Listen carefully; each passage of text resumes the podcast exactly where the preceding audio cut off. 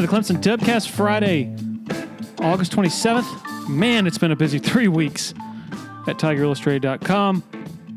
Lots of new subscribers, lots of great content.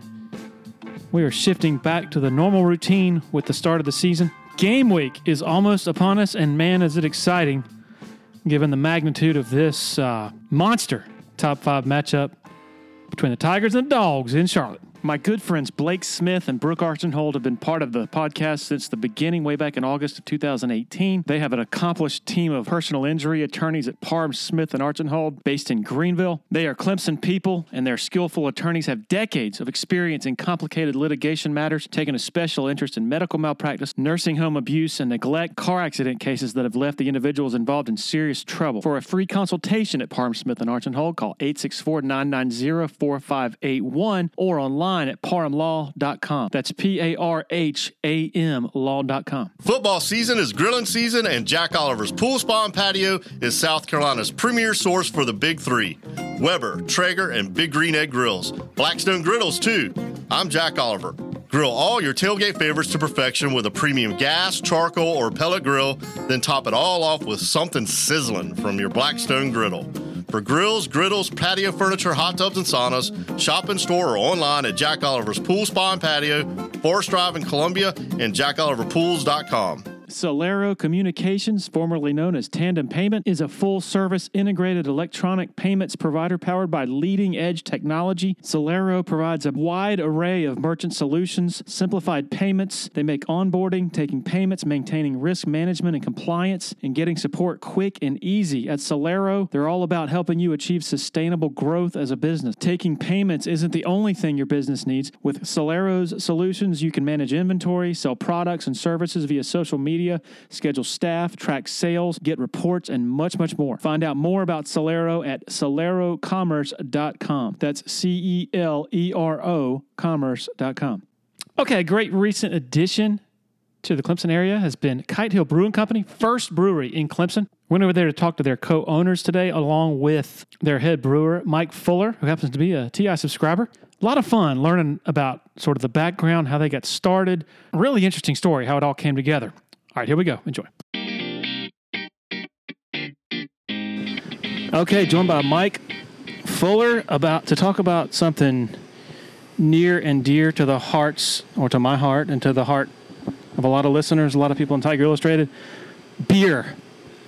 Thanks for joining us, man. Thanks, Larry. great to uh, great to be on, man. So, well, you're a Tiger Illustrated subscriber Yes, as well, long time, and I think that's one of the one of the connections that that we made. Um, Kite Hill Brewing Company. We were actually on the premises.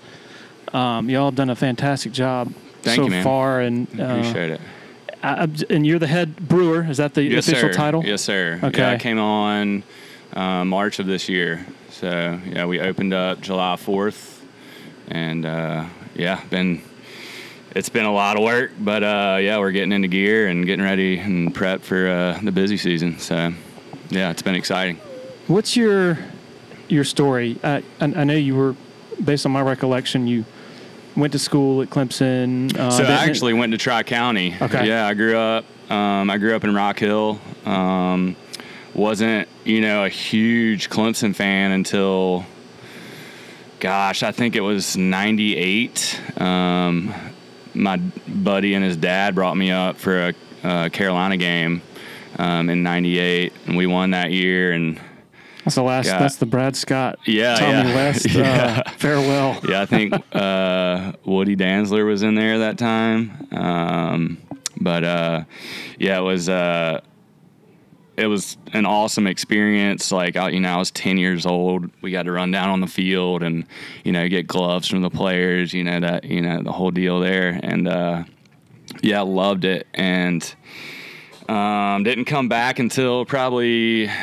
2001, uh, Florida State, and that was like such an amazing game. Um, and yeah, I was a I was a you know a true fan after that one. But um, yeah, my brother went here. Uh, he's six years older than me, and he came to Clemson, and I was like, man, I just I got to be up there. And uh, but yeah, I went to Tri County. Um, like s- sitting in a classroom was kind of my hell back then.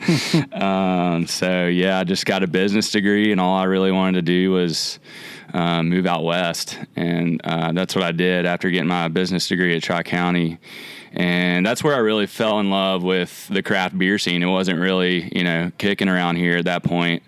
Um, and got out there, and it was just, you know, everywhere. And like the quality was just so much more than I was used to, you know, you know, drinking, you know, natty lights on game days, you know, a little different experience. But yeah, getting out there and just, uh, kind of just experiencing the community behind craft beer is was super cool. Um, and just, you know, again, like the quality and, you know, finally having like some respect for alcohol and, you know, um, not just what it is, but you know what goes behind it, the hard work, and um, started homebrewing out there, and just really loved the science behind it. And then I guess around 2014, uh, Asheville started a uh, two-year associate's degree in um, fermentation science. So moved back home. My brother was having kids. My parents were pushing me to come back, and always wanted to live in Asheville, and that was kind of a, a perfect, you know, um, segue into getting back east. And uh, went through that program. Um, did my internship at Oskar Blues in Brevard, which was a super cool experience. And uh, yeah, after I graduated the program, moved to Wilmington, North Carolina, and um, kind of cut my teeth at New Anthem Beer Project. Uh, they were just opening. I was their first uh, production hire, and uh, yeah, that was an amazing experience. If anybody's ever had, you know, their beers, they specialize in IPAs, but uh, they're some of the best IPAs in the country. Learned a lot there, um, and then was there for about a year and was just like kind of itching to get back to Asheville. Um, I loved it up there. You know, you know, big whitewater kayaker, fly fisherman. Um, so that was that was kind of my home. So got called back to Asheville. Um, worked a little bit in the industry, and um, I was a fly fishing guide for about a year and a half. And just you know, this new brewery, Dissolver, opened up, and um, they just had an awesome plan, an awesome marketing scheme. Um, they were making great beer, and I really wanted to get back into the industry. And uh, they hired me as a brewer, and we opened up right before COVID, uh, December of 2019, and uh, yeah, started started working with them, and then COVID hit, and yeah, we're you know a pretty pretty large scale brewery in the middle of Asheville. You know, going into COVID was tough. Um, but yeah, we went from I think 20 employees to down to seven or eight. Wow. So yeah, 2020 was a tough year because we did not stop. Um, and uh, but we got through it. Um, we basically had to can everything we had in production for the tap room um, and continue canning uh, throughout the year just to get product you know to the market um, which is super cool. The um, you know the community there like fully supported local business which was awesome. So we were doing to, to go sales out of out of house and um, yeah we were able to get through it. And uh, yeah they were they were crushing it. Um, Loved working there. I actually took over the sour production side, um, which is super cool and new for me. And um, yeah, it was, I guess, December of 2020, I actually got COVID.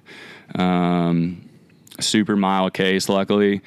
And uh, I was just in quarantine and um, I got on uh, this site called Pro Brewer. It's basically a forum for you know the industry, and they do job classifieds and all that. And I was I was like, I wonder what the job market's doing, and uh, got on their their job listing um, page, and the first ad was head brewer in Clemson. Um, so it was pretty serendipitous how that happened. I'd always wanted to open a brewery here in Clemson and bring something back to Clemson, um, especially because there hasn't been one. And um, like I did my um, my senior thesis um, project in uh, brewing school was actually on the Astro. Um, that was kind of my dream was to you know bring that place back to life and uh, you know bring something new to Clemson. Um, and you know for one reason or the other that didn't you know work out and. Uh, you know that dream kind of died there. But until I find, found Bryon and Bobby, and um, they had the green light to to do this thing, I was you know that kind of fire was sparked again. So it's been it's been awesome so far. Some things I want to unpack. Like I have only a very basic knowledge of the the industry, and you're talking about having to revert to canning uh, Uh-huh. as the as the primary uh, revenue stream when COVID hits. Yeah. Am I? I've heard sort of like sort of anecdotal accounts of of how things have evolved with brewing. It, it at a at one point it was about uh, largely about uh, canning and distributing your the product that way, but then Yep. I guess the big the big dogs kind of took over that in, in a, to, to a large degree, and now it's more about actually uh, having people come to your It's premises been and drink. such an in like I got in, you know, fairly late. I guess you know um, this whole craft beer thing kind of started, you know, mid two thousands, two thousand five, six is when they really started picking up. And uh, by the time I was in school, I mean Asheville had, I think, twenty five breweries. Wow. Yeah, and I mean now they have like fifty five in the county Jeez. um, and like you know 40 in the city um, so yeah it's just kind of blown up but yeah you're right like you know back in the day you know the big guys kind of ruled the market and you know growth is inevitable in this industry especially if you're doing well and to do that you have to go into distribution um, especially at that time um, and just getting you know more of a you know a hold on a larger market um, is kind of you know what kept those guys alive. But uh, you know now, I mean, we've got nine thousand plus breweries in the U.S. So you know everybody can't operate on that scale. Um, so yeah, tap room is you know your margins are way better. Um, it's you know it's actually what uh, like we strive to do here is have more of a communal space instead of just you know mass production and um, you know getting our market out there or getting our brand out there. Um, it's it's more about keeping it in house. We're 100% sales out of house, um, and that's you know for this foreseeable For now. future. That's that's where we're that's where we're sitting and want to be. So so, so the actually distributing in uh, retail is something like maybe a next phase that y'all It would is. It is, and it's really not um, tempting because South Carolina distribution laws are pretty tough. How so? Um, you just have to go through the three tier system, so you can't self distribute in South Carolina, um, which you know can wreck your margins if you're on a smaller scale. Um, so until that happens. Um, I, I, just, I just see us selling out a house and So- you know serving the Clemson community. So So you couldn't theoretically, if y'all have some product, you can't go to Ingles and say, "Hey, work out a deal with them." You we have to go. go through a distributor. Yep. So it's North Carolina. We like at Dissolver, we were able to um, have two sales guys, and you know they would go around the city and East Coast, and um, they could go to account and start one, and we could sell to them directly. Um, but in South Carolina, you have to go through a distributor, um, and at you know our size, it's just not you know to pay a distributor to sell our product is. Um, is not really feasible for us. Not, not to demonize distributors, but is Yeah, it basically yeah. like the Walmart and the Amazon on a smaller sure scale? yeah yeah you know they kind of control the market and you know what you sell and what you make and um, you know it's they're making money too and they you know they provide a service for the right people um, we're just you know we're not we're not on that model yet so but maybe one day um, it would be cool we'll have to uh, we'll have to completely build a new production facility but because we're kind of we're full up right now so um, but yeah, possibly one day we'll get we'll get out there. But um, yeah, Clemson's taking care of us for now. It's funny you mentioned drinking natural light at tailgates earlier. I, I'm actually perhaps one of the rare people who I love the hoppy Uh huh. beers Yeah. for, for the most part, but then when I'm out on the lake or something, a, a Coors Light Oh, is freaking It's absolutely amazing. refreshing. Yeah, I, I mean, I'm gonna tell on myself here, but I mean, it's probably 60% of the beer I drink is either PBR or High Life. So, um, yeah, I mean, you can't just be pounding 7%, you know, IPAs on the beach all day. It's, But it tastes good too. yeah, Like, it's you know, and that's kind of the that's kind of the thing with craft beer. It's like um, it's more of like an appreciation and you know appreciating the quality of the beer rather than just you know a beverage. Um, you know, if you're into cooking or anything like that, you obviously you know you want to eat good food. Um, so that's you know kind of the the same idea with craft beer, I think. So it's interesting talking about sort of a taste appreciation. Obviously, you can, you know, any average person, a novice, can tell a an IPA apart from a, Right. a pilsner. yeah, But back decades ago, before the, I guess the hops revolution, Yeah. you know, I guess uh, early 2000s probably it was. Yeah, you know, I- yeah. you know, we, you know, you're getting together with friends and and and you know, you're drinking largely uh, domestic, you know, like like you say, natural light, uh, Coors Light, Bud Light. For, forget what else there there was back then, but I mean, even like Newcastle was Yeah. the closest like That was craft exotic beer thing. Yeah, it was crazy. back then. Yeah, Um, know. But we we would have a you'd have arguments. Uh, why are you drinking that Bud Light? That stuff sucks. And I'm like, is there? I don't think there's a, much of a difference between the Coors Light and, and Bud Light. And so we would have taste tests as parties Uh, yeah. where we would have. You know, five domestic beers lined up, Uh-huh. and everybody would just fail spectacularly. So it's pretty much the same stuff with the with the d- domestic light. Yeah, I mean they're all you know domestic, you know light American lagers. Um, it's you know they're. I'm not going to bash on the micro guys, but uh, you know it's a different process on that scale for sure, and it's you know it's a cheaper product because it has to be. Um, you know we're kind of lucky that we have the resources to like, you know, get weird with things and focus on quality, and um, so. But yeah, you know I'll I'll throw back some uh, some high life any day. So, what did you learn once you started getting into the science of it in terms of the taste and educating yourself on that that you might not have known or or or, or been acquainted with before that, and you just knew that you really like craft beer? Yeah, I mean that was that was a huge thing with the brewing program. I mean, we had a semester course of just sensory, um, which I pretty much thought all uh, of the program was going to be just drinking beer in class, but it it was not the case. I got my syllabus for my first semester, and organic and biochem were on there, and I was like, "Oh, what did I sign up for?" What's that like?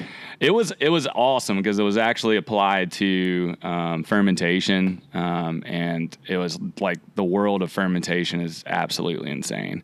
Um, like I'm not, you know, not even close to an expert on um, on that side of things, but like just learning the concepts and what's going on, and you know how complicated beer is is uh, was super cool. Um, but yeah, like we Let, had, let me interrupt you. I'm yeah, sorry. go for it. Specifically, like, can you put it into layman's terms? Like, what was so sort of, uh, a, I guess, a revelation and, and as complicated? Talking about the fermentation process. Just Yeah. trying to, trying yeah, to so ferment like you, it's a kind of a process from you know you start with malted barley, um, and barley has you know starches um, that are converted into fermentable sugars in the mash, um, and that enzymatic process is you know we could talk all day about that, and you know then it's you're adding hops that have you know tons of different molecules and compounds of their own that incorporate different flavors and aromas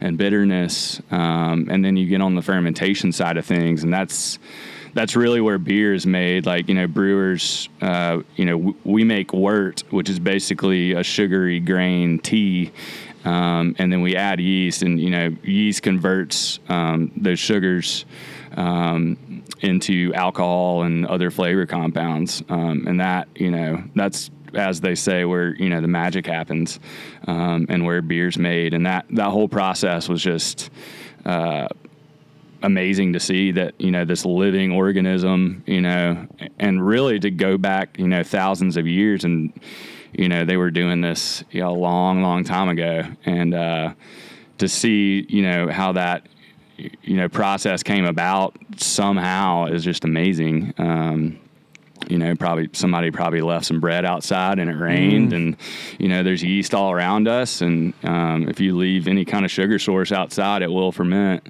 Um, and then somebody had the bright idea to drink it.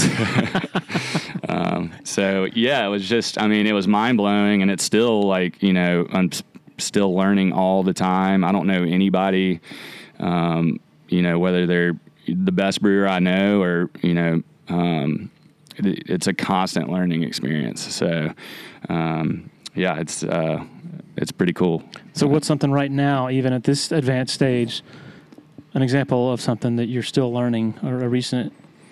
Uh, Oh, man. contemporary.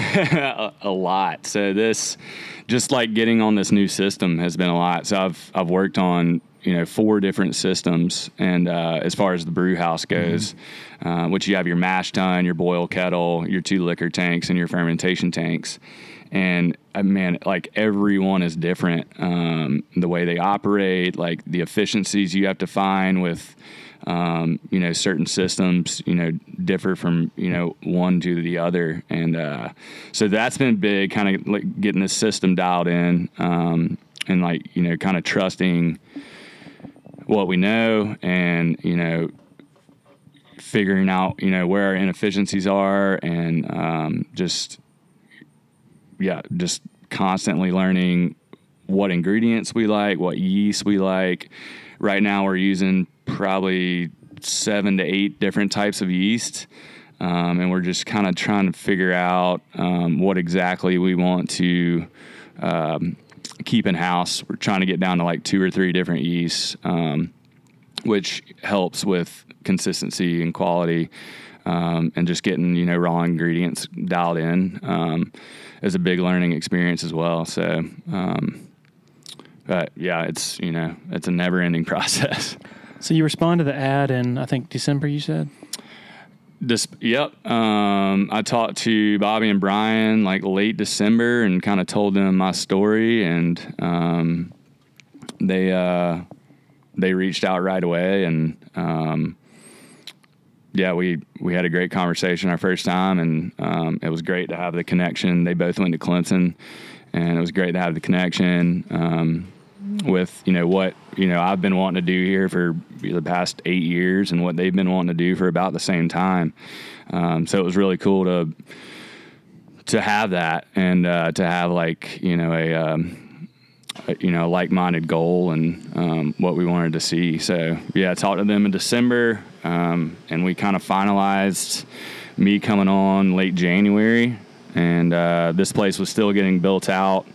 Um, we're in a brand new um, build out here in Patrick Square, and uh, it, I think it was about an eight month process, but for what you know has been built here is pretty amazing. Um, Hogan um, contractors are the guys who built this place, and you know they did a great job. And um, we, uh, I came on in March. We had our fermenters by the end of March, and then uh, we were waiting on our brew house, which was uh, supposed to be routed to Charleston, and uh, got rerouted to LA, unbeknownst to anybody um, who was aware of it.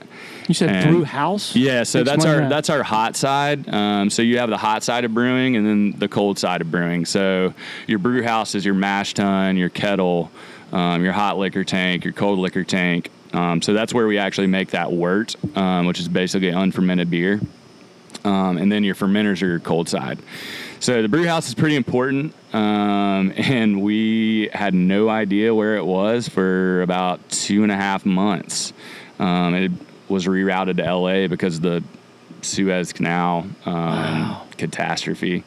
So we finally found out where it was. It ended up being about three months late, so that put us behind on brewing. We were hoping to be open um, by the end of May, and uh, and you know that didn't happen. But we finally got it here, and um, it was it was hell on wheels just getting that thing installed, making sure it was done right, you know, getting it cleaned and passivated and ready to brew.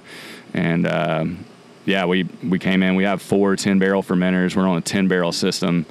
Um, so we measure volume in brewing um, by barrels, which is 31 gallons. Um, so it's basically two full size kegs. Um, Your half standard half barrel kegs, 15.5 gallons.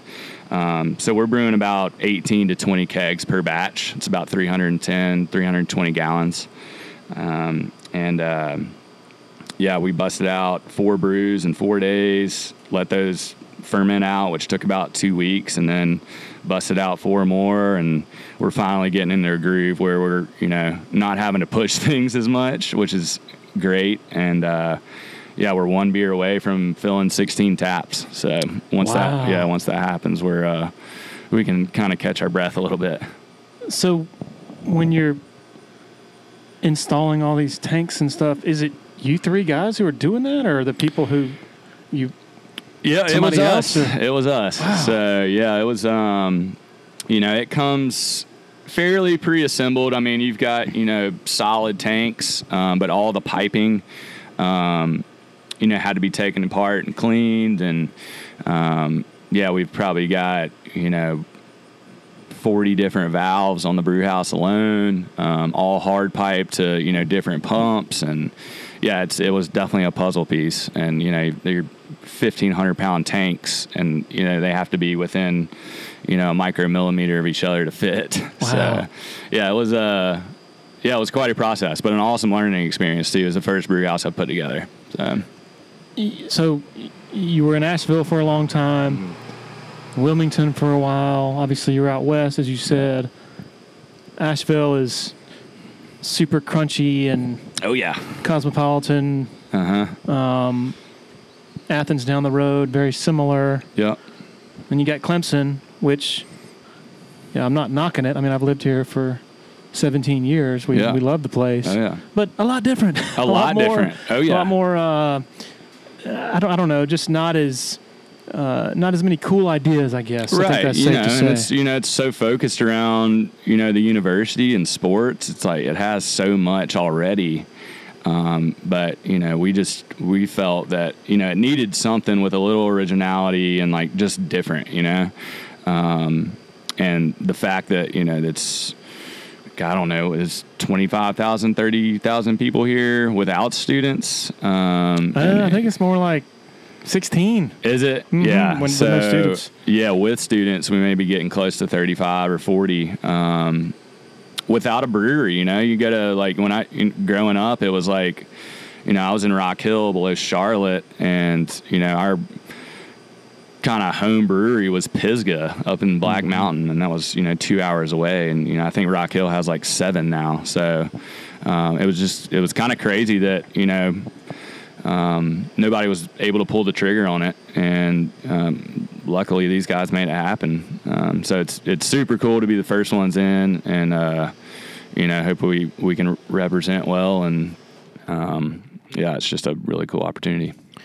I know that, I guess you, you said you opened July 4th July Fourth, yeah, weekend, and I know the times I've been here, including playing music, it's been, it was packed out. Uh, yeah, I'm curious- y'all, y'all killed it that one day. I'm curious, uh, your expectations, your your three guys' expectations going in of, all right, you know, what's the best case scenario of, of the immediate sort of turnout Yeah. and, and attraction, and that compared to what has actually unfolded over the last uh, less than a couple months. Yeah, so uh, we're super fortunate to open when we did, and you know, kind of the middle of summer when it's you know a little slow here um, was actually a good thing. Um, helped us get our get our feet on ourselves and um, you know get front of house trained up and you know figure out what we were doing wrong and what we were doing right. And uh, yeah, it's been. I mean, the response has been awesome already. Um,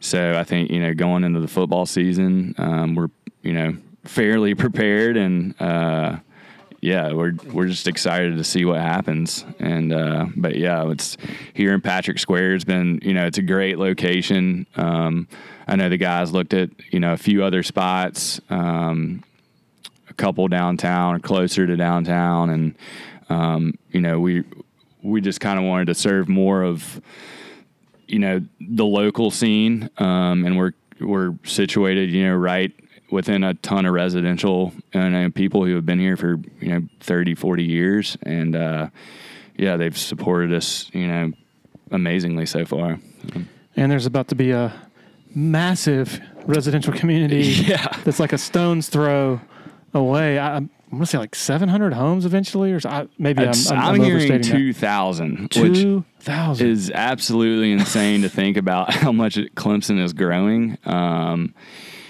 it's yeah, it's it's there's a trail system that's you know planned um, out. They have about 60 acres um, behind the residential here, and they're gonna um, kind of install a trail system that links up to that um, development over there too, um, which will be super cool. Getting some you know biking trails in, and you know kind of you know liven this uh, you know this area up, and um, yeah, it's awesome. We're surrounded by you know amazing businesses. Uh, we got Joe's Pizza, um, great little Sunnyside breakfast over here. We've got the wine bar across the street.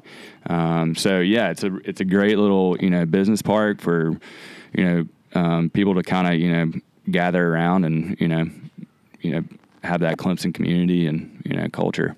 How do you plan for foot for a football season? In that, I mean, obviously, you know you're going to be busier on Thurs Thursdays and Fridays when more For people sure, are in yeah. town. But then Saturdays are just strange because everybody has, or most people have has ha, have their game day routines. Oh yeah, and yeah. They're they- down. They're down downtown six thirty in the Oh, yeah. morning, and they're parking spots, and then after, say like a a, a, three thirty game, you know, a lot of people are just kind of done with the day. Yeah, they're ready to get back to home, and so- Greenville and Charlotte. you yeah, know? so you just kind of like you're going to take it as it comes on on game days. You're not really certain how to p- plan for that. Yeah, so it it's definitely going to be interesting because we have no idea how to uh, to forecast it, and uh, yeah, I think Fridays will be huge. Sundays should be you know pretty big too. Um, we are putting in a projector in our tap room for game days. Um, so anybody who's not going downtown and needs a place, you know, to you know come hang out, we'll have music,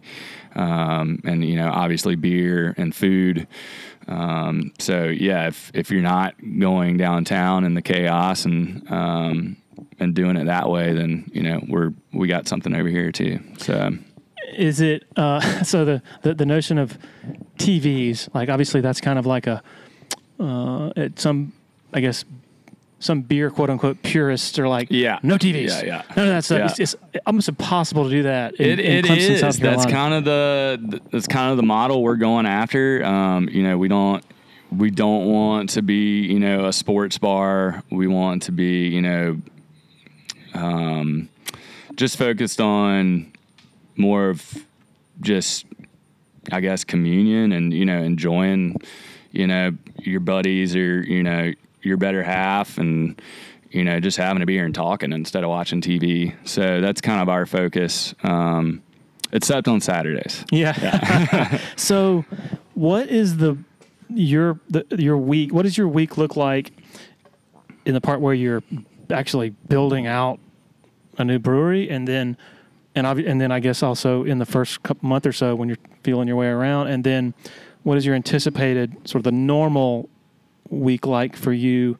When things are up and running and running smoothly, Yeah. what does that look yeah, like? Yeah. So we're we're out of the hole now. Um, yeah, to start was you know it was it was chaos there for a little while, but uh, yeah, we're we've we've climbed out of the hole. We've gotten our feet under us, and um, now it's you know once once taps are filled, we filled we are basically keeping up with um, what we're selling out of house. So like you know typically my week is um, you know I have a week or two weeks planned in ahead of time, and you know I'm monitoring fermentation to figure out you know when beers are going to finish and um, kind of you know managing a brew schedule is new to me too um, and has been a challenge because you know fermentation is not always on your time. Um, it is never on your time. So uh, yeah trying to you know figure out schedule and um, you know keeping up with beers. We'll-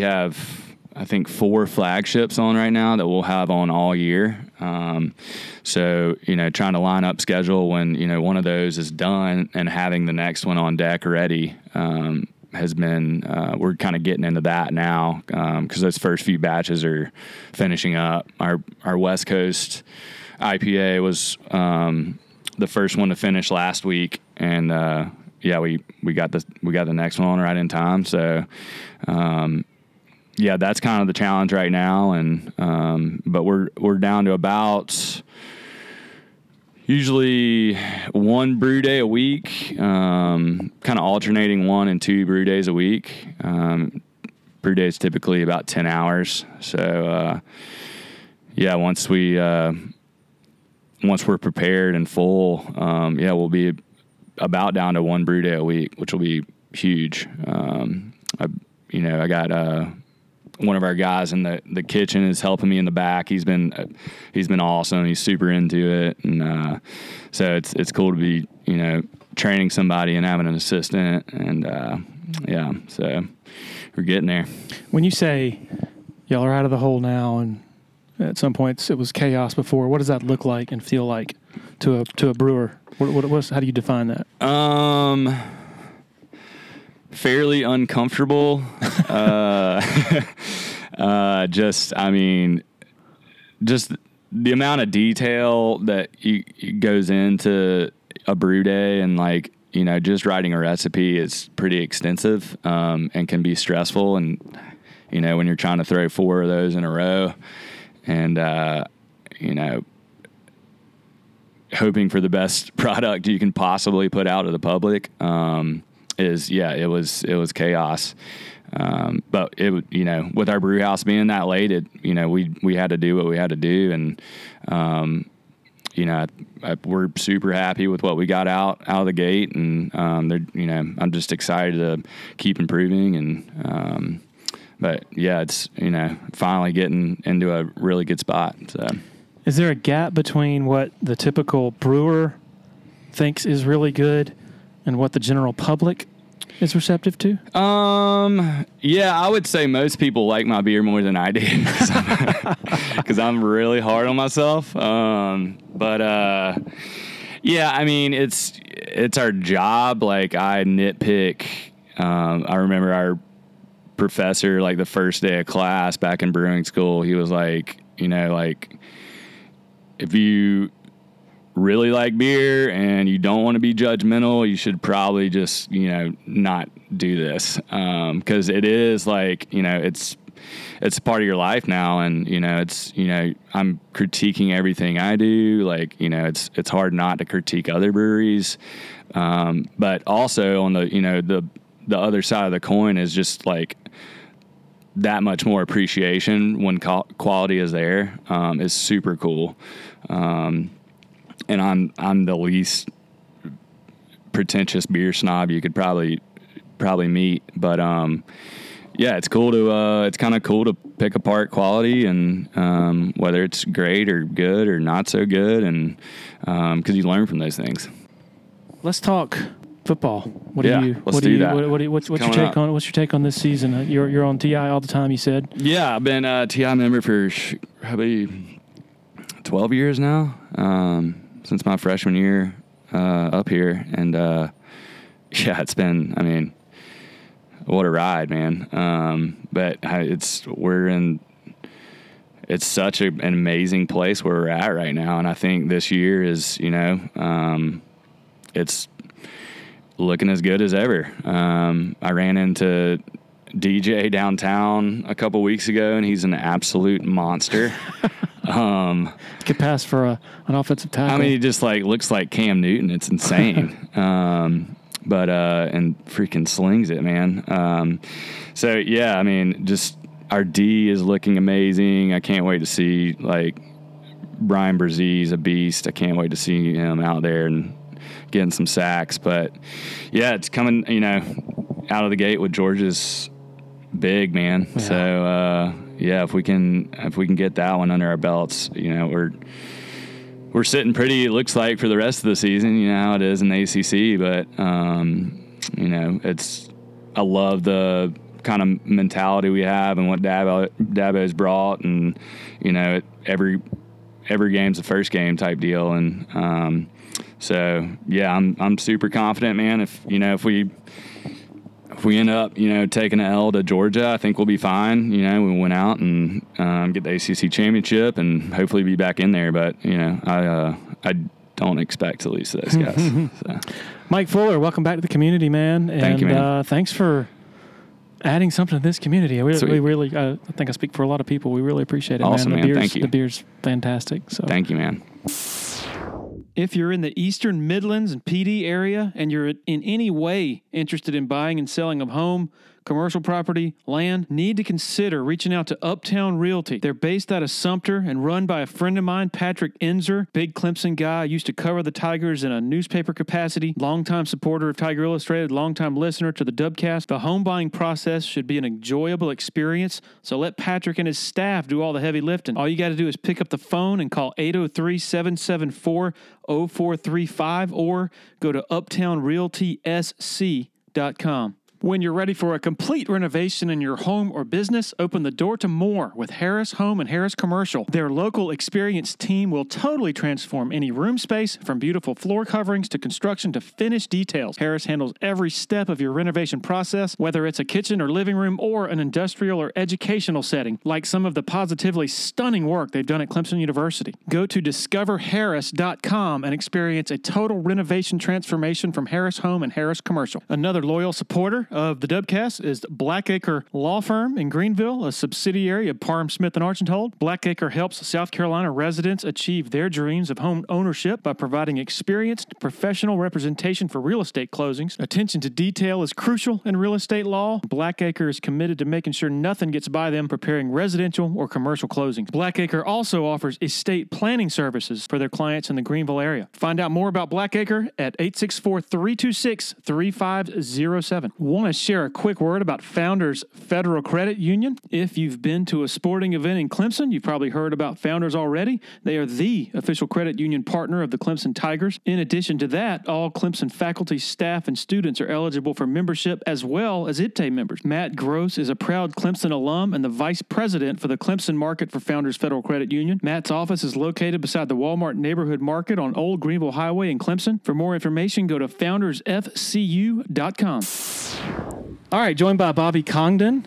Did I get that right? That's right. One of the co-owners of Kite Hill Brewing Company. Um, first of all, magnificent place. I think I speak for a lot of folks. Um, you, uh, what, what I am really interested in talking to you about is you work at Clemson Correct. and you are doing this, which I cannot wrap my mind around. It doesn't seem like there are enough hours in a, a day or a week or a month. How- Explain. There are, are not enough hours. Um, I should say, you know, maybe I'm doing research at Clemson to add more hours to the day or something like that. Um, I, I'm making it work right now, uh, burning burning through a lot of uh, annual leave uh, right now, and have a forgiving boss that likes beer, but uh, that helps. Um, Yeah. yeah. I'm, I'm trying to make it work. It, you know, it is nice that I can do some of my work remote. You know, from the brewery. So instead of work from home, I'm work from brewery sometimes. yeah.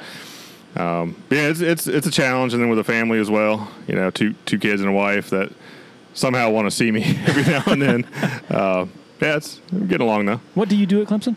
Uh, so I'm the assistant director at the Sonoco Institute of Packaging Design and Graphics. So that's a real job. You're It's a real not. you're job, not like yeah. a. You're not like a, a, a. I don't know, assistant lecturer or something. yeah, right. Yeah, it's, well, th- those are real jobs too. Well, they yeah, are. They yeah, are. I'm not, nothing against those guys. Yeah, no, this is a yeah. I mean, it's a it's a full big job with responsibilities and staff, and luckily I have a great staff that can you know help out when I'm not when I'm not there, and I'm accessible, so that, that helps as well. So, what gave you the idea going in that yeah, I can pull that off?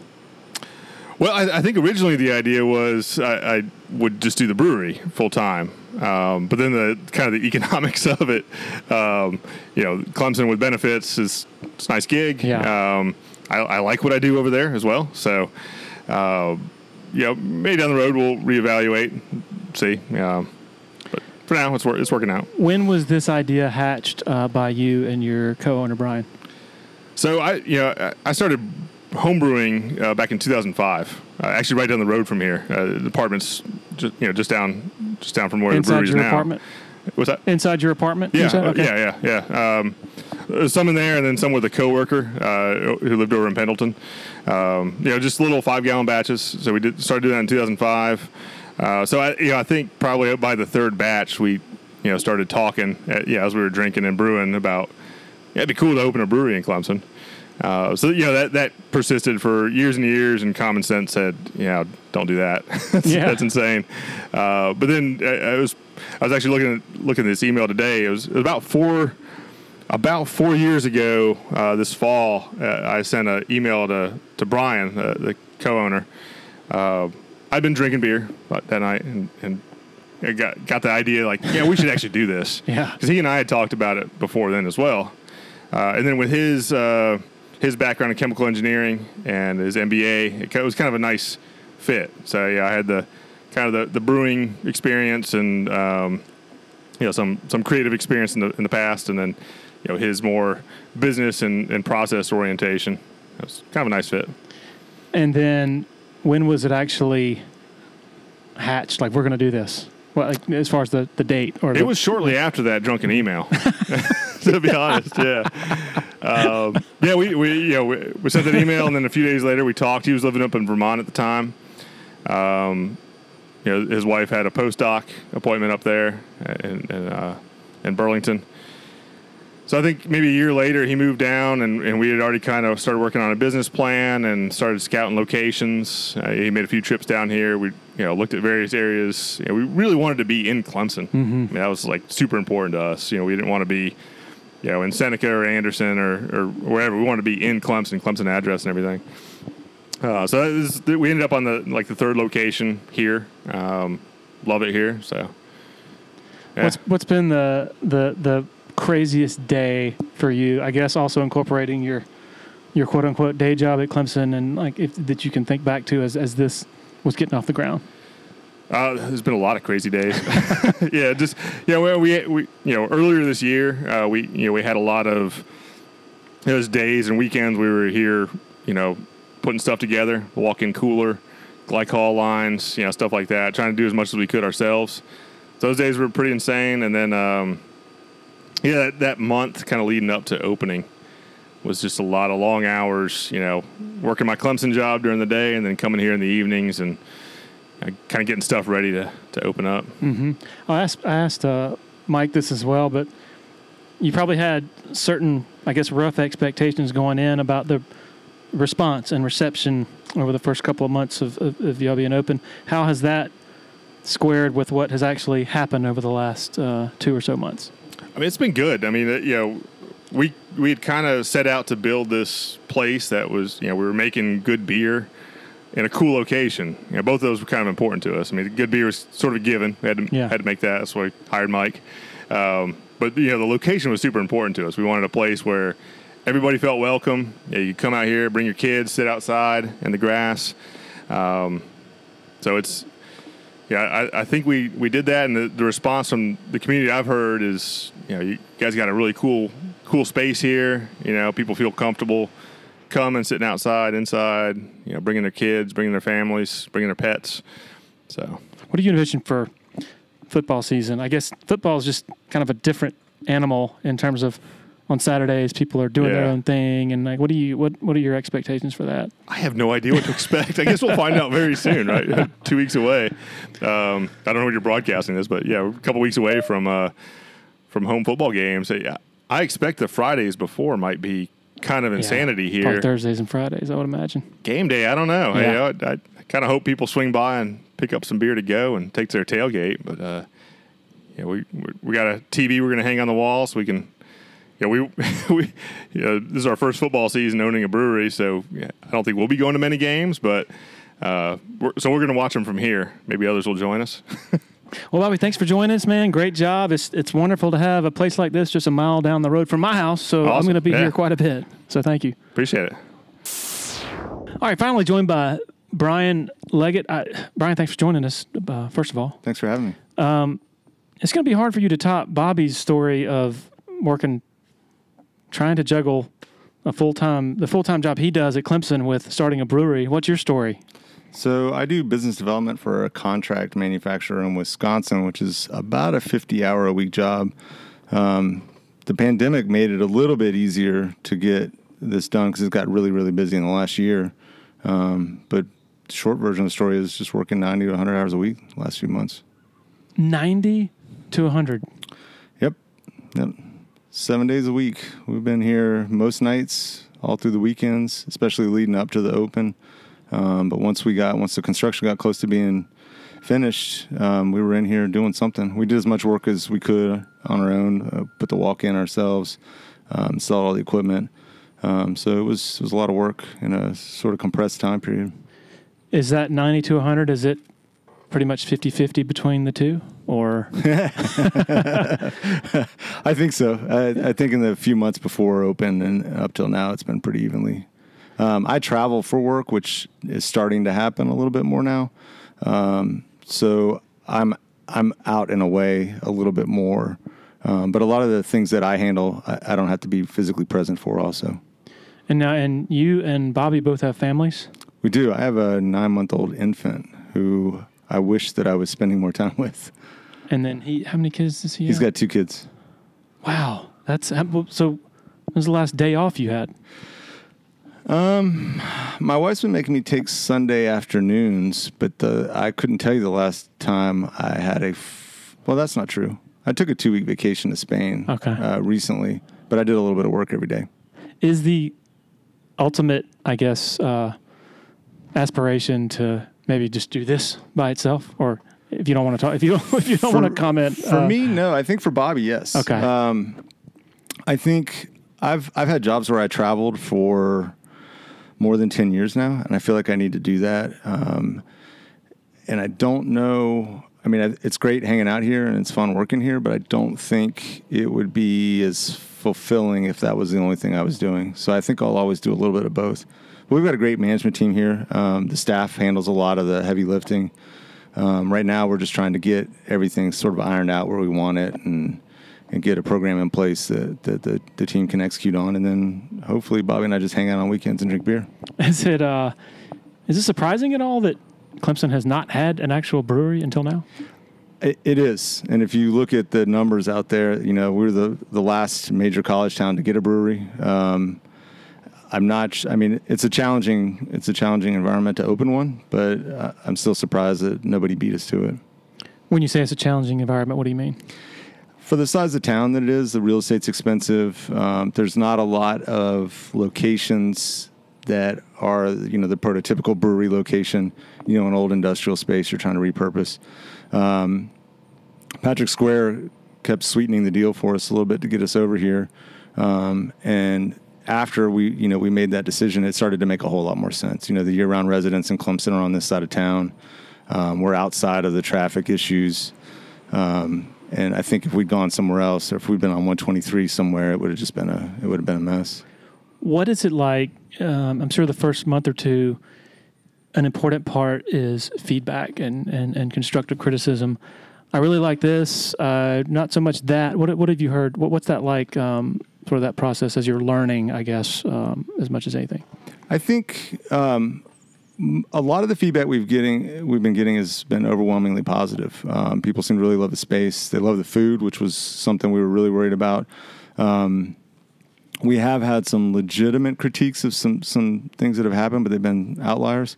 But I think overall, most of our feedback's been positive. Our friends have been really really great about, you know, breaking down exactly how their visit went and how you know and how they perceive things going. But I think that you know our team's done a, a spectacular job. Mike's done an amazing job with the beer. Um, couldn't be happier with that. And so I think it's been a great experience for people overall. Mostly just trying to find ways to um, sort of add to what we've already got um, to make it you know a more complete experience, I guess, and especially as we transition into the crazy time of the year. As you're transitioning into a time where it's, it's somewhat unpredictable with game days and all that, is there a is there a line between a great crowd numbers wise and being able to serve everybody in a timely way in an inventory fashion as well and then too many people in a, in a night is that a, kind of a dumb question or The too many people scenario is kind of a, the nightmare scenario. Um, so we've got a plan in place where we can, you know, w- we're going to bring a jockey box in. We're going to have like a, you know, an area away from the bar where you can also get beer. There'll just be, you know, a couple selections from there. Um, we've got some extra point of sale systems. We're going to bring everybody in these first few football weekends and see how that goes. The nightmare scenario is that we sell beer at a faster rate than we can produce. Um, we've got some contingency plans if something like that happens. It seems unlikely, um, and we've got, you know, we're adding, uh, you know, a, a style every week. Um, so so we'll have a pretty broad selection when when that first rush hits here. Um, and I think it'd be hard for to sell out of anything. Um, but it is. There's been a lot of sleepless nights on that, you know. But we want to. I guess the, the tricky part is trying to maintain the level of service that we want people to experience when there's an order of magnitude jump in the number of people coming through the door.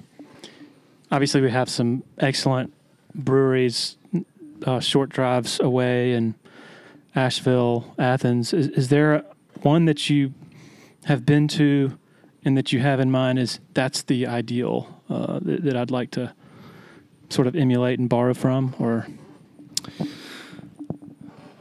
or maybe I should say, what's your favorite brewery outside Hmm. My of your own? favorite brewery. That's so everybody that I don't name will get. it's a small community. Um, there's a lot of great new breweries opening. There's a lot of um, just in the upstate. There's some great stuff. Um, Kiwi's doing uh, an amazing job out there, and they're they're nearby. We've got a another one that's opening in Easley, just a few miles up the road in the next few weeks. Um, and the brewer that's responsible for that makes incredible beer. Um, but there, I mean, the upstate's kind of blessed with that. Everyone looks at Asheville um, with the number of breweries they have up there, but we've got a great number down here.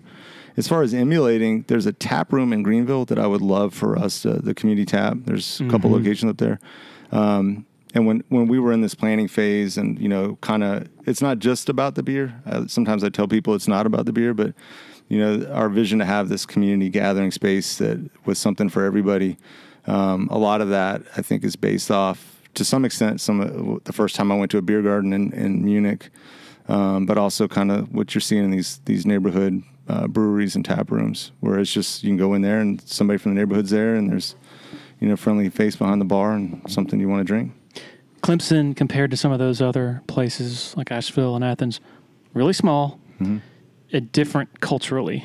Is it a bit of a leap of faith doing something like this, or do you, or, or is it more of there, more of you sense a definite demand, uh, even though there are those factors and and and that there are a ton of people who still like to to go out and I drink think good beer. there, there's definitely a demand there. Um, when I, there's a limited number of places where you can sit down and have a great beer, uh, where you can bring the whole family, where parking's not a mess.